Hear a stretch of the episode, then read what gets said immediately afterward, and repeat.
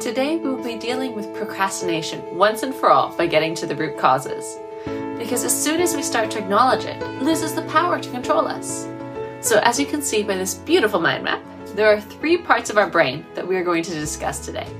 But don't worry, I promise it's going to be fun. It's not all scientific jargon.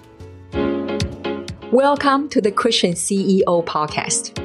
I'm Kelly Butler, and I have built an impactful location independent business since 2008 with plenty of rejections, English as my third language, and lots of God's grace. Each week, we will be sharing relevant and direct advice or inspiring interviews with one intention. It's your time to go pro with your marketplace calling. Now, let's get to it. So, as you can see, we will be looking at the prefrontal cortex, the amygdala, and the temporal. And we're going to look at how these areas of the brain influence different types of procrastination that we face so that we know what we can then do to rewire our brains to prevent or at least reduce the amount of times we procrastinate.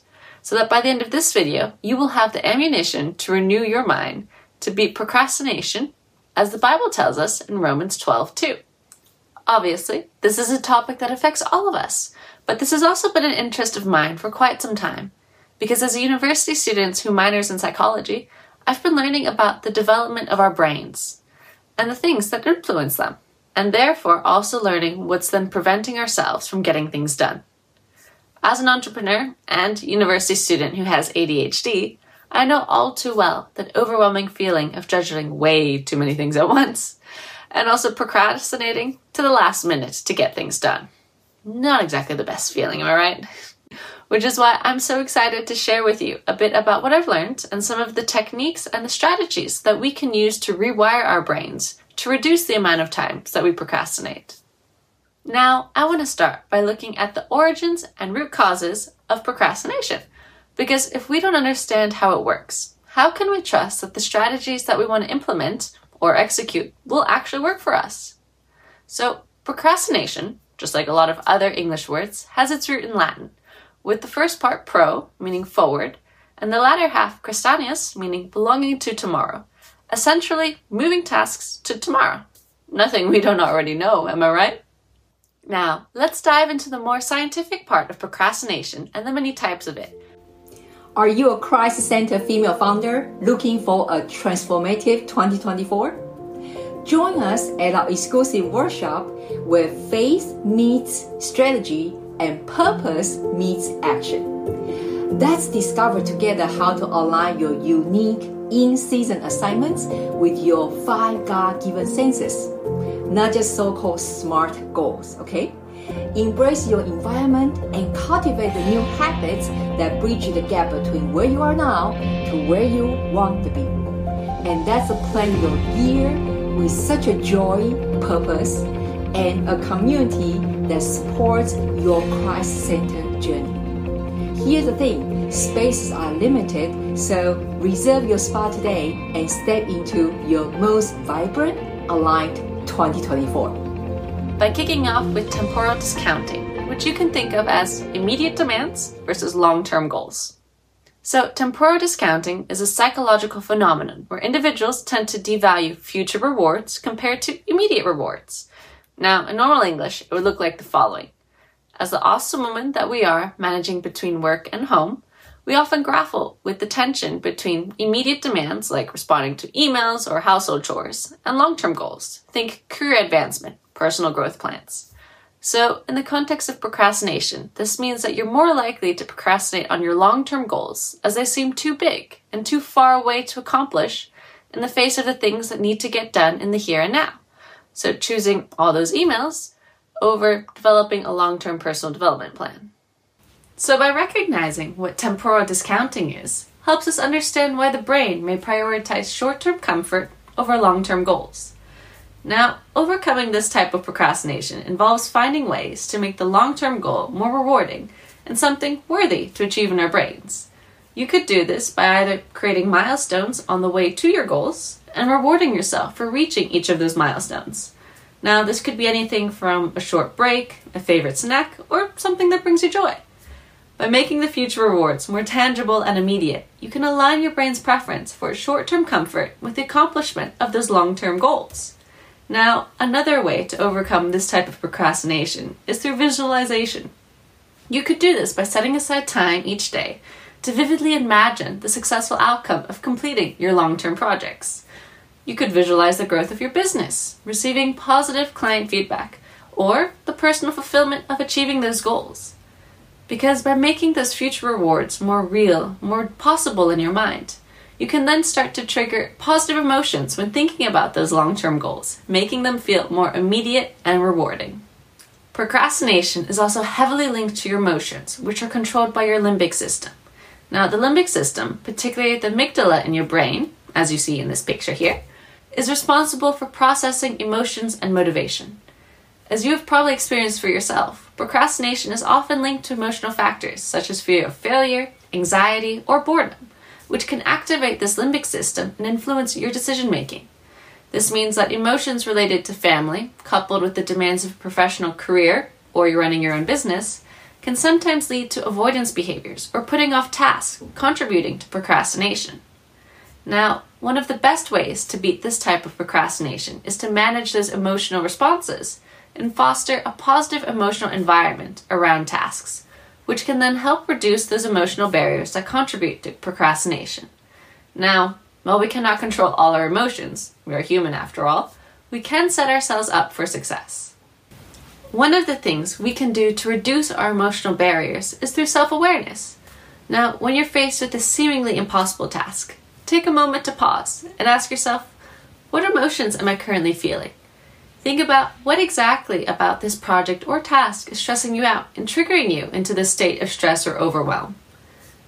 Because by being aware of our emotional triggers, we can then acknowledge and then work through them, allowing our brains to fully process what we feel. As a lot of the stress that we put on ourselves comes from not letting us process our emotions. Now, another way we could set ourselves up for success is by creating a positive emotional environment for ourselves. What does that look like? For some, incorporating deep breathing exercises before starting a challenging task can be relaxing. For myself, I enjoy lighting candles and putting on my mainly upbeat working music playlist as I review my schedule for the day before diving into tasks. Now, these seemingly little things have actually a big impact on how we set our intentions for the day. However, another reason why we procrastinate comes from prefrontal cortex overwhelm. Now, this is the part of our brain which is involved in decision making, impulse control, and goal setting, which means that we can become overwhelmed when faced with complex or challenging tasks, which leads to us procrastinate just starting doing it. A lot of times, once we actually get started working on that task, we find that it's not that bad and actually may be enjoyable, but we have such a hard time initiating that task. At the moment, I'm currently staring down at my bachelor's thesis. I mean, I know that by the end of next year I need to hand it in, and I have an area that I would like to research and write about, but I haven't made that much progress in determining my niche for it. Why? Because the deadline seems so far away and it's such a huge task. I mean, imagine how much I have to write about it. So, one effective strategy that I could use to overcome this and calm down the overwhelming feeling coming from my prefrontal cortex would be to utilize implementation intentions. This is a psychological technique that involves planning when and where you will complete a specific task, because this helps bridge the gap between intention and action, making it more likely that you'll follow through. Because when we break down tasks into smaller, more manageable steps and come up with clear deadlines to achieve those steps by, we help reduce the cognitive load on the prefrontal cortex, making it easier to initiate and complete those tasks. Now, for many of you who also have ADHD like myself, I find having an accountability buddy also helps to make sure that I start to initiate those tasks. So that could be just having a friend on a Zoom call with me and we're both working or studying, but just having someone there or letting someone else know about what you plan to do just encourages you to take that extra step and take your intention into action. Personally, I also like to use the Eisenhower matrix to help me juggle all of my tasks and determine what to prioritize first while keeping an eye on my long term goals. I actually have another podcast episode about this, which I'll link in the show note below. However, as you can tell, there are a lot of reasons why we procrastinate, and I hope this episode has been helpful and shed some light on why we do so. But at the same time, has also given you some strategies about how to rewire your brain to overcome procrastination. As you start to implement these strategies and make those habits into your routine, don't forget to give yourself grace. At the end of the day, even the most organized day can quickly change with unexpected things popping up, so don't be afraid to be flexible. And as we wrap up, remember that the journey towards completing tasks is not just about tackling those tasks head on. It's about understanding the science behind procrastination and implementing strategies that align with our brain's natural tendencies. At the end of the day, you need to find what works best for you. Speaking of what works best for you, I'd love to hear your thoughts about these strategies. And what do you currently use to overcome procrastination on a daily basis? Comment them below. And thank you so much for being part of our 12 day Inner Clarity podcast series. If you found value in today's episode, share it with another friend or a fellow entrepreneur who could also maybe resonate with our message. Until next time, remember, you've got this. Hi there. If you have found this episode resonating with you, would you please consider to take a moment? Just drop a review on Apple Podcast. It will serve a fresh dose of blessings to those of us who work so hard to produce the content week in and week out. Please go to kellybutler.com forward slash review. Again, that's kellybutler.com forward slash review. We really appreciate it. And you will also help more fellow Christian CEOs find this podcast. Thank you so much. Remember, you matter. See you in the next episode. Thanks for listening to the Christian CEO Podcast at www.kellybutler.com.